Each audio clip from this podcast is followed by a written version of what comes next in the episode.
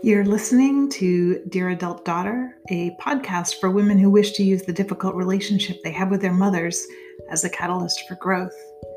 And today we're going to talk about whether or not we should be telling our mothers that what they do and say is hurtful or whether or not we should ignore it. And I'm going to read a note from a reader, and here's what she had to say.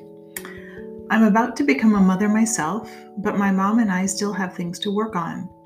I live far away from her and only contact her when I am mentally prepared, but sometimes she's so unsympathetic towards me. She is fake nice with her friends to their faces and will tell them what they want to hear, but whenever I tell her something that upsets me, she blows it off like I'm being overdramatic. What specific advice do you have for when my mom acts this way? Should I tell her it's hurtful or just ignore it? I've decided to keep in contact with her, but she is very narcissistic and shows a lack of empathy to me and others. so, I want to tell you a story about my my father-in-law. Actually, uh, he is no longer with us, but uh, he was a mild-mannered and very smart Lutheran pastor from Canada I mean, he actually lived in the United States for many years, but he was born and raised in Canada. And I remember one day about 10 years ago having a conversation with him about my mother and the relationship that I wanted to have with her and the ways that I might go about getting it. And he listened patiently and replied quietly, simply, Good luck with that. and I remember thinking how unpastor like his response was. And it wasn't until later that I received the immense wisdom in it.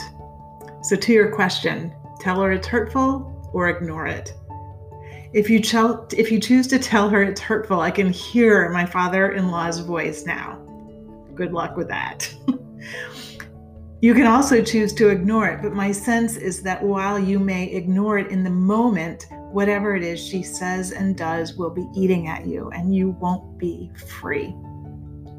And that's because one of the ways that we hurt ourselves is with the belief that our mothers are supposed to be sympathetic, empathetic, and authentic, or that they shouldn't tell us that we're over dramatic, be narcissistic, or fake nice.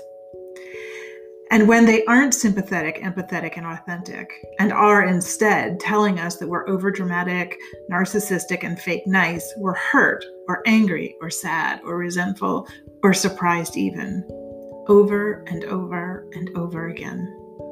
We don't think they should be that way. We don't want them to be that way. But they are that way. Having a mother who displays narciss- narcissistic behavior doesn't have to mean chronic hurt and anger for you. How you choose to think and feel about her and yourself in relation to her is where your power lies.